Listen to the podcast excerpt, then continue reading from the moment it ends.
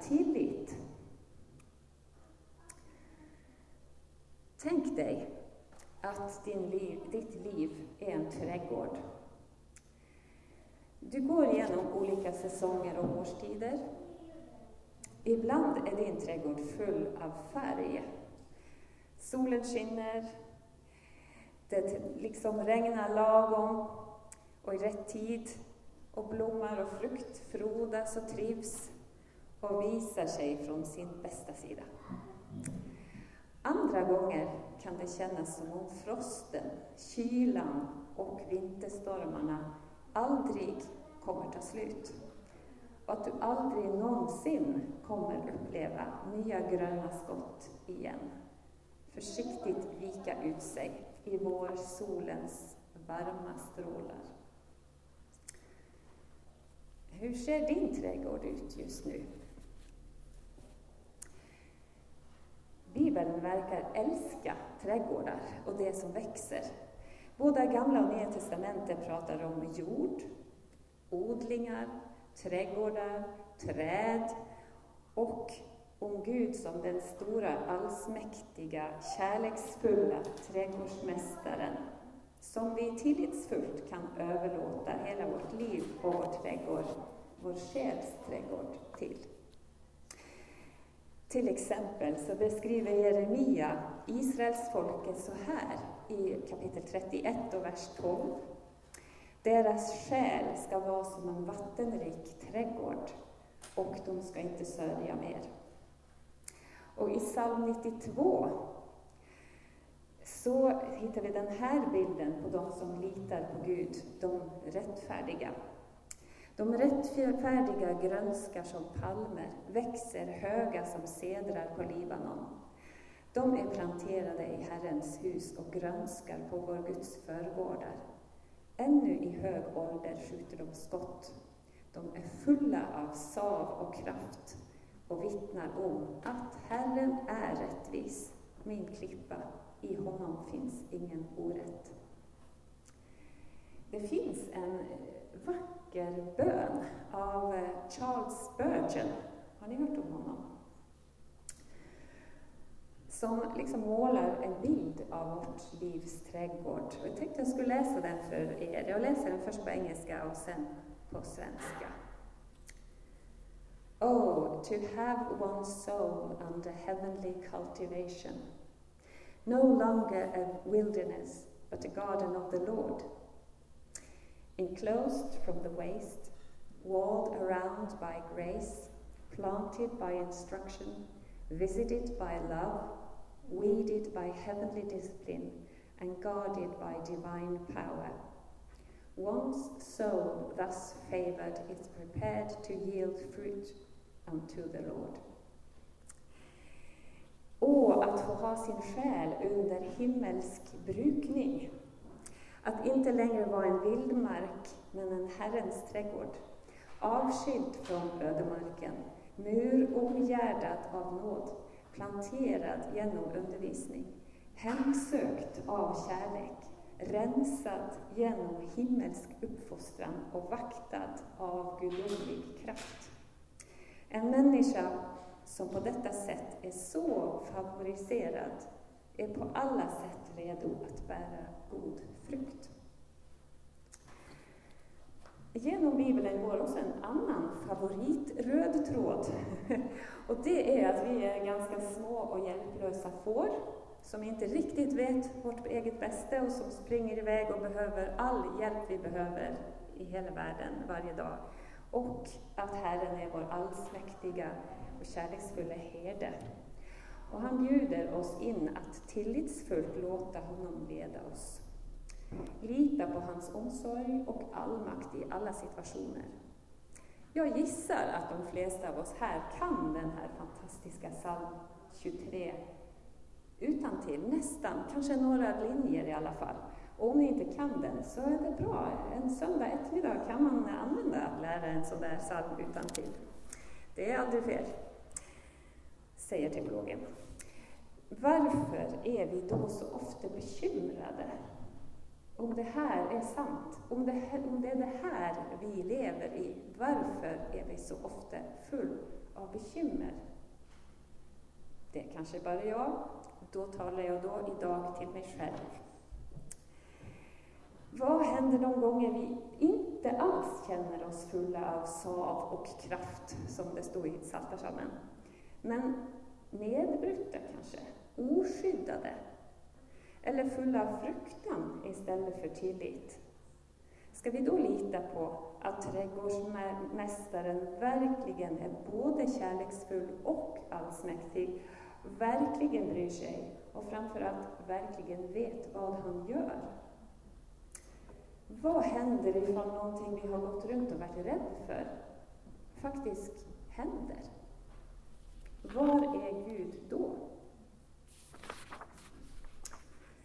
När vi läser om Jesu liv så växer det liksom motvilligt fram en sån där oundviklig känsla av att vi inte bara kan för, förvänta att livet med Gud ska vara problemfritt eller fritt för lidande. Eller hur? Jesu liv var ju inte fritt för lidande. Och det kan ju kännas lite skrämmande. Och hur ska vi då förhålla oss till bibelställen som till exempel Första Thessalonikerbrev 5, 16-18. Var alltid glada, be oavbrutet och tacka Gud under alla förhållanden. Eller Filipperbrevet 4.4. Gläd er alltid i Herren. Alltid, liksom. I Nehemja kapitel 8 så läser vi var inte bedrövad, ty glädje i Herren är er starkhet. Och nu under första delen av den här våren så handlar temat här i Vinjard om det här med Guds kraft. Välkommen! som är tillgängligt för oss som tror och hur det ser ut, Herrens starkhet. Och här kommer alltså mitt påstående idag. Grunden för att verkligen kunna leva i Guds kraft, det är att våga leva i överlåtelse och lydnad till honom och att ha sin glädje i Herren i alla situationer. Och grunden för att ens våga leva i överlåtelse, i den här lydnaden och glädjen, det är tillit. Genom stillhet och tillit blir ni starka, säger Jesajas i Jesaja 30.15. Och Paulus uttrycker också en sån tillit till Herren med allt och med alla förhållanden är jag förtrogen att vara mätt och hungrig och ha överflod och lida brist. Och han fortsätter, allt förmår jag i honom som ger mig kraft. Och det här säger han till Filipperna när han sitter i fängelse och vet att han snart ska dö. Och han säger till Timoteus, bär du ditt lidande genom Guds kraft. Tillit till vem? Till vad? Till att Gud är både god, rättfärdig och allsmäktig. Till att han inte kommer svika mig. Att han inte har någon dold agenda. Att han ska liksom göra mig något, att han vill hålla mig i sitt grepp, göra mig ofri eller låter ondska, mörker eller lidande övermanna mig eller förstöra mig. Tillit till att det han säger kommer hända, även om allt runt omkring kanske pekar på det precis motsatta. Alltså, vi bär ju med oss ett sånt urgammalt handikapp vad gäller tillit. och det har vi ju ärvt från Adam och Eva. Har Gud verkligen sagt? Tror ni verkligen att han inte har någon dold agenda? Vad vet, han vet att ni kommer bli som honom om ni äter den här frukten. Han vill hindra er att nå er potential. Ni kan väl inte riktigt lita på honom? Känner ni igen sådana tankar? Och det här ekot, det möter vi ju nu i vardagen. Runt omkring oss i alla sammanhang och inuti oss själva. Så hur odlas då en sån här radikal tillit till Gud? Mitt i mitt lilla ängsliga, upproriska hjärta. Inte av sig själv. Att leva i tillit till Gud är ett under som Gud åstadkommer i vår själs trädgård. Men vi behöver säga ja till honom. Ge honom tillåtelse att odla fram den här tilliten i oss. Och vi ska prata lite mer om hur han kan göra det här. Grunden för radikal tillit till Gud är att känna honom på djupet. Att våga låta honom visa oss hurdan han är. Dagligen lyssna till honom och påminna oss själva om vem han är. Våga leva som om det han säger verkligen är sant. Vi behöver äta, dricka, andas, tala ut och leva i hans sanning om honom och om oss själva. Men vad är då sanningen om Gud i den här världen av lidande och problem och synd och konflikter och allt? En nyckel hittar vi i ett bibelvers som någon älskar och andra hatar. Och det är Romarbrevet 8.28. Vi vet att allt samverkar till bästa för den som älskar Gud. Vem i kris vill att någon ska knacka på deras dörr och säga det är nog en mening med det här? Inte jag. Jag vill att de ska vara tyst länge. Sen kanske jag kan ta emot detta bibelvers. Men det är en nyckel. Ni har kanske hört om och även läst någonting av den katolske karmelitmunken Wilfrid Stinesen. Har ni hört hans namn? Här är en bok som han har skrivit, som nu lever han inte längre, inte så länge sedan han dog faktiskt. Fader, jag överlämnar mig åt dig. Jag ska nu läsa det första avsnittet i hans bok. Och ifall ni inte fattar någonting så skyller jag på honom, för det är han som har skrivit det. Det är det som är så bra. Han säger så här. Problemet med nutidsmänniskan människan är att hon inte längre känner igen Guds vilja i det som händer. Hon tror inte längre på ett försyn som låter allt som händer samverka till det bästa för dem som älskar Gud. Man säger nu allt för lätt och allt för onyanserat, men det är ju inte Guds vilja att människor svälter eller blir förföljda, att det uppstår krig. Nej, det är inte Guds vilja att människor kämpar mot varandra. Han vill istället att vi älskar varandra. Men när det nu ändå finns onda människor som i strid med Guds vilja hatar och mördar sina medmänniskor, så låter Gud också detta ingå i sin plan med dem. Man måste göra åtskillnad mellan å ena sidan själva handlingen hos den som till exempel förtalar dig och därmed handlar mot Guds vilja, å andra sidan den situation som uppstår för dig på grund av den handling som Gud inte ville. Gud ville inte den här syndiga handling, men han har från evighet medräknat denna handling och dess konsekvenser i ditt liv. Han vill att du växer genom just detta svåra och hemska som andra gör mot dig. Vi har en djupt inrotat benägenhet att alltid se på andra, hur de gör fel. Så går vi miste om det väsentliga, att ta emot och bejaka Guds vilja i våra liv, en Guds vilja som till stor del utformas av andra människors kamp mot Guds vilja. Vi behöver bara se på Jesus. Det var inte Fadern som ville att människan skulle mörda hans son. Det var inte han som inspirerade människor till detta. Men han ville att Jesus frivilligt skulle bli offer för människans ondska. Han ville att Jesus skulle låta sig dödas. Och Jesus sa inte sånt som man hör nu för tiden, men detta är då inte Guds vilja, så här kan väl inte Gud vilja. Han sa, Abba fader, för dig är allting möjligt. Ta denna bägare från mig, men inte som jag vill, utan som du vill. För var och en av oss finns det en bägare som Fadern bjuder oss att dricka.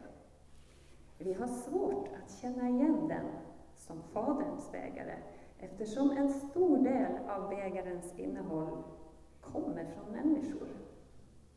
Ändå är det Fadern som ber oss att dricka denna bittra drycken. Så var det för Jesus, och så är det för oss. Ja, det här är ju en sanning och ett mysterium som går som en röd tråd genom Bibeln.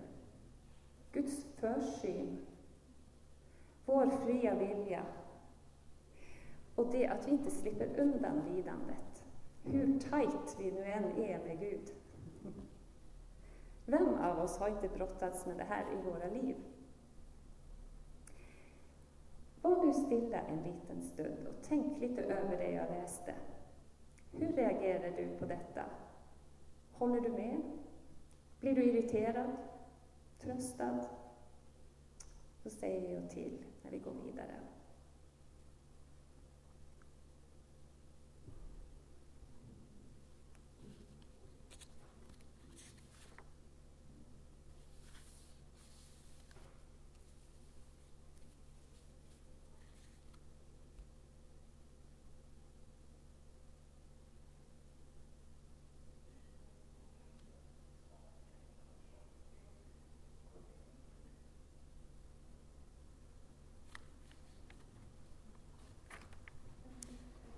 Nu kan ni ta fram era bibelställen. Och jag har faktiskt eh, ett extra här faktiskt om Så läser ni för er själva de bibelversen. Och så ser ni om någonting, eh, om något av det eh, liksom fångar er uppmärksamhet. Har alla fått?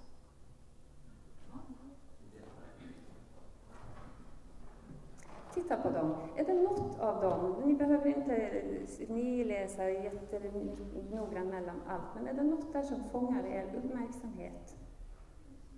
Och varför?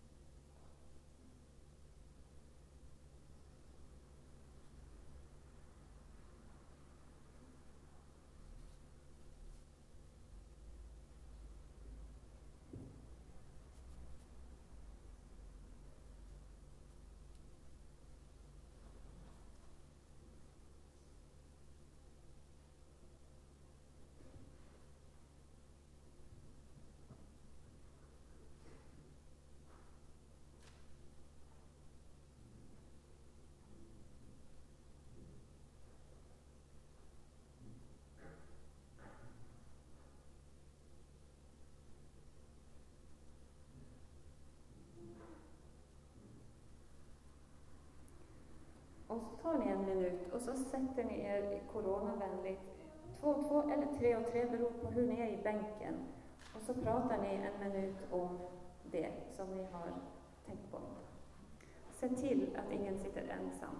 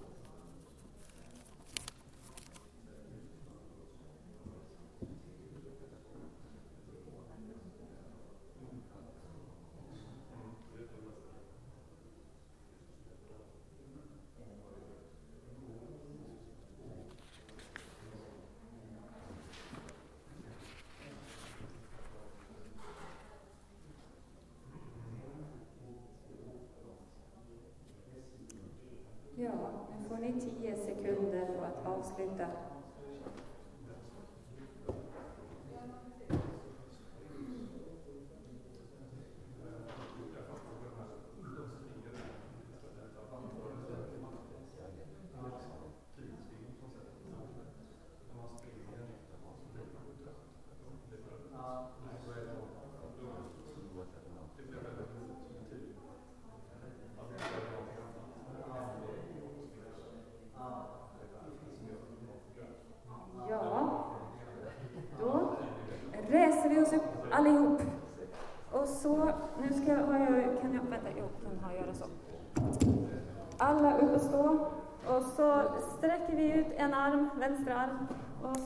Gör vi så. Och så andra armen. Och så... Eh, och magen. Och rumpan.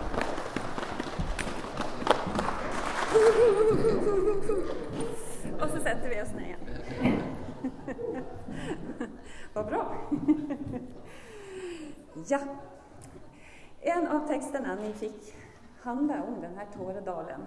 Och när man verkligen accepterar att vandra genom Tåredalen, att bli ledd av Gud igenom dig, den, säger Wilfrid Stinnissen vidare i den här boken, så visar det sig att man plötsligt är rik på källor. Och ibland så är det ju så att i Guds godhet så får vi se det här undervägs, eller hur? Att vi plötsligt i en situation förstår att, åh ja, just det, det är det här Gud gör just nu. Och då byggs det tillit i oss. Och han är god så. Han, han ger oss sådana upplevelser. Och ibland så döljer han för oss vad är meningen, vad är det han håller på med. Det är som han då ber oss, ja, litar du på mig fortfarande, även om du inte ser? Han ber oss leva i den nåd vi, han ger oss i varje nu, i varje ögonblick. Eh, Bibeln verkar dock inte riktigt ha ett problem med att rymma både det här med Guds godhet, Guds allmakt, vår val, valfrihet, vår synd, lidande, vår brottning med honom. Titta på Jobb till exempel. Jag vet inte hur många av oss som brukar läsa Job tre gånger i veckan. Är man deprimerad så ska man inte läsa Job. Är man inte deprimerad, så om man läser Job så blir man deprimerad. Men titta på honom då. Han klagar, han diskuterar med Gud, han fattar inte poänget med sitt lidande, han ber om att få dö. Men han uttrycker mitt i det här, det egendomliga, att det lidande han genomlever kommer ifrån Guds hand. Även om det är ju faktiskt Satan som gör allt det här emot honom. Vi vet ju det, för vi läser ju boken. Gud valde att låta det här hända. Och Gud säger heller inte emot Jobb när han lägger ansvaret på Gud för det han upplever. Men vad får Job att hitta frid till slut? Jo, han får en glimt av, och för oss så kan det kanske kännas konstigt, varför visar Gud honom naturen och hans allmakt bland djuren och så, som ett svar.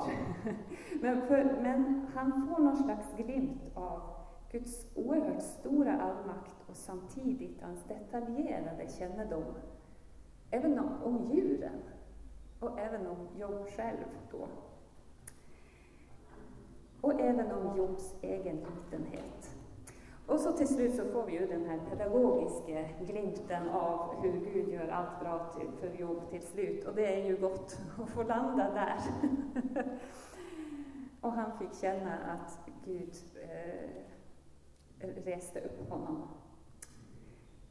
Och så kan det vara för oss också. Vi kan uppleva en lång period av ökenlidande, kamp, synd inuti och utanför och allt. Och så kan vi uppleva att Gud helar upprättar, genupprättar allt som har varit svårt. Och ibland så upplever vi inte, inte det på ett sådant sätt, utan då är det när vi kommer till Gud i himlen att vi får uppleva detta. Det kan vara ett mysterium. Titta även då på Saltaren. Saltarsalmerna rymmer och uttrycker det mesta av Guds folks gensvar till livet och till Gud. Glädje, tacksamhet, frustration, ilska, frågetecken, brottning gentemot Gud och även gentemot andra människor. Ingenting är, är eh, liksom censurerat bort. Genom alla dessa år av utväljelse, eh, översättelse, kanonisering, så har man liksom klarat av det där och inte låta sig fresta att redigera bort en del av dessa salmer som är lite obehagliga, opolitiskt korrekta. Psaltarpsalmen är också proppfull av sanning om vem Gud är och hur människor upplever honom. Och ofta slutar de i lovsång till Gud, mitt i allt det, svårt, det svåra. Men dock inte alltid. Några psaltarpsalmer är verkligen grymma. De är grymma på bra, men också på ett fruktansvärt eh, sätt. Ehm, Alltså de, de, kan visa på någon ilska som man känner att oh, det här är lite främmande. Jag, vill, jag vågar inte gå in där, i den ilskan. Um, Corrie ten Boom, en av mina hjältar, hon berättar hur många av dessa grymma psaltarpsalmer först fick liv när hon själv genomlevde ondskan i Ravensbrück koncentrationsläger där hon och hennes syster Betsy var fångad. Och hennes syster Betsy dog där. Hon själv faktiskt blev eh, friad av någon eh, administrativt fel. Guds under. Men hon berättade att där upplevde hon en sån oerhörd lättnad och helande i att kunna uttrycka sin ilska, sin hämndlust, sin förtvivlan till Gud genom dessa psalmer. Men vem är Gud då? Hur är han? Alltså, Bibeln visar oss Gud. Där visar Gud oss vem han är, både i vad han säger om sig själv, men också genom vad han gör, och särskilt vad han gör med sitt folk. När han ska påminna Israel om vem han är, varför de ska lita på honom, vad säger han då? Jo, gång och på gång så säger han, eh, påminner han dem, han, jag är den som räddade er ut av Egypten, jag ledde er genom öknen, jag drog er till mig, jag gav er min undervisning, eh, min lag, lärde er hur ni ska vandra. Eh, jag ledde er till ett fruktbart land. Och han är densamma också idag. Försök läsa berättelsen i Gamla testamentet med sådana ögon. Liksom. Fråga dig, vad visar dessa berättelser mig om Gud och hurdan han är? Se hur Gud uppenbarar sig för dig. Och så har vi pratat om Salta. Och många av dem är ju fulla av sanning om hur Gud är. Och den mest kända är ju psalm 23. Och eh, vill man dyka in i Psaltarpsalmen 23 så kan det hända att några av er redan har gjort det genom den här boken. Nu har jag den på engelska, men jag la ner ett papper där nere med boktips. Den finns på svenska. Den är i alla fall 50 år gammal, om inte mer. A shepherd's look. Uh, a shepherd looks at psalm 23, en herde eh, tittar på psalm 23, någonting heter den på svenska.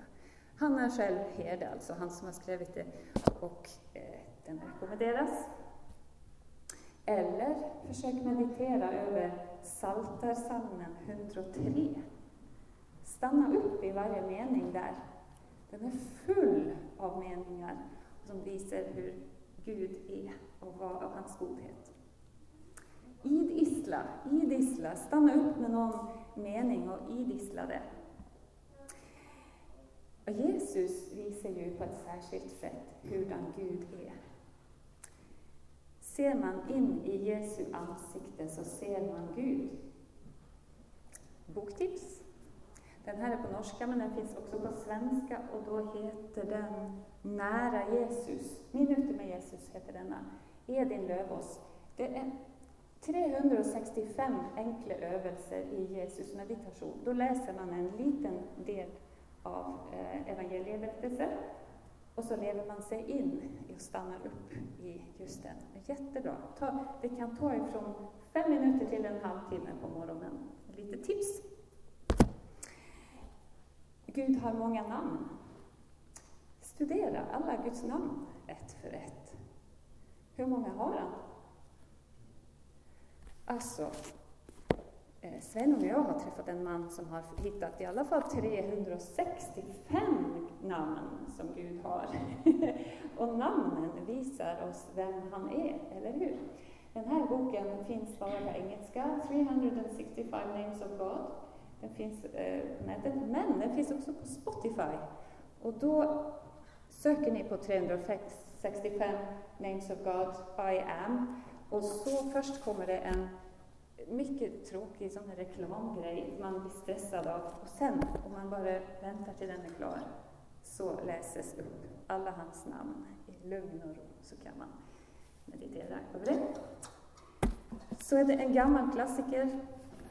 Har ni hört om den? A.W. Tozer. Han har skrivit flera böcker. Den här är The Knowledge of the Holy, handlar om Guds egenskaper, vem han är, hurdan han är. Och ibland kan man känna att oh, det här blev lite sån, oj, nu måste jag tänka. Men eh, det är mycket guldkorn här, mycket guldkorn. Hur kan jag då i min lilla vardag säga ja till att låta Gud odla tillit i mig så att jag kan få ta emot hans kraft och vad han har att ge mig? Jo, jag har några punkter och ni känner ju till dem allihop, kan jag tänka mig. Nummer ett, Filipperbrevet igen, kapitel 4. Låt Gud få veta alla era önskningar.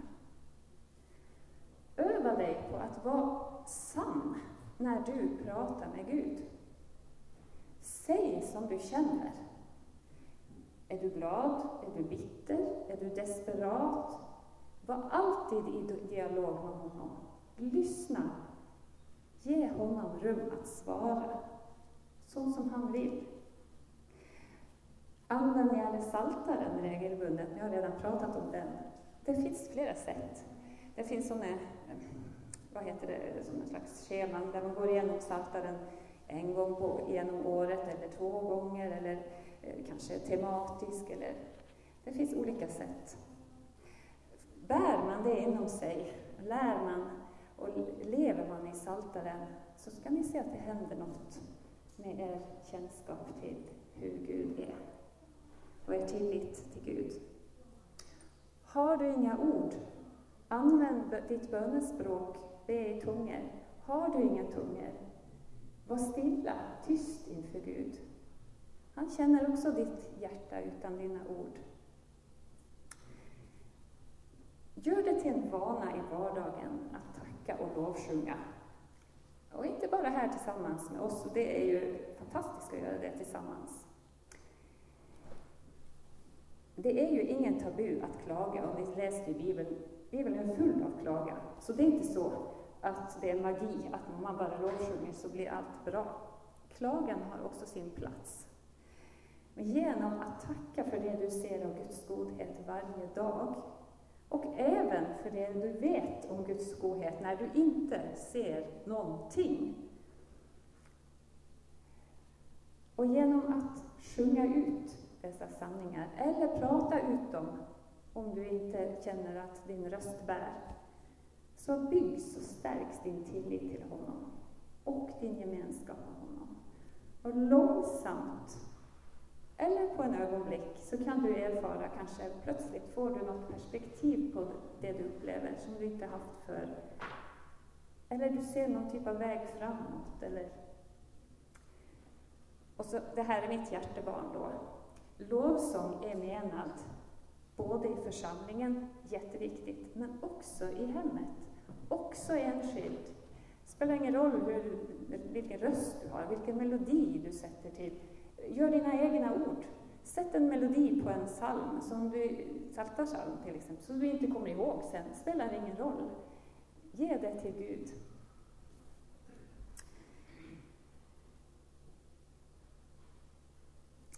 Genom lugn och tillit vinner ni styrka, står det ju i Jesaja 35. Ja, nu är jag strax klar. Jag har några mer eh, punkter här. Ät Guds ord varje dag. Se på Jesus, som vi redan har pratat om. Stanna upp vid honom. Jesus visar vem Gud är. I, i Vinjardrörelsen och i andra friförsamlingar så kan vi ibland få den här, att vi kan bli lite ängsliga för att vi ska bli lagiska och tänka att oj, om jag inte har min andaktsstund tre gånger för dag eller en gång för dag så syndar jag, eller, och så, så blir det som en slags prestation. Men tänk så här, när du går upp, borstar tänderna på morgonen och äter din frukost, känner du dig då lagisk? Eller om du cyklar till jobbet för att få röra kroppen lite, eller simmar en gång i veckan, känner du då att du gränsar till lagiskhet? Nej, för att du vet att din kropp behöver det. Och samtidigt, om du hoppar över en måltid eller inte äter på en dag, så är det ju ingen som fördömer dig. Men om du inte äter på en vecka eller på en månad, då känner din kropp att oj, nu, det här, det klarar jag inte riktigt av. Så är det med vår andaktsstund och, vårt, och det att ta till sig av Guds ord och be till honom varje dag. Att öva sig på att ge släpp på våra ägodelar, vår tid, våra pengar, vår agenda.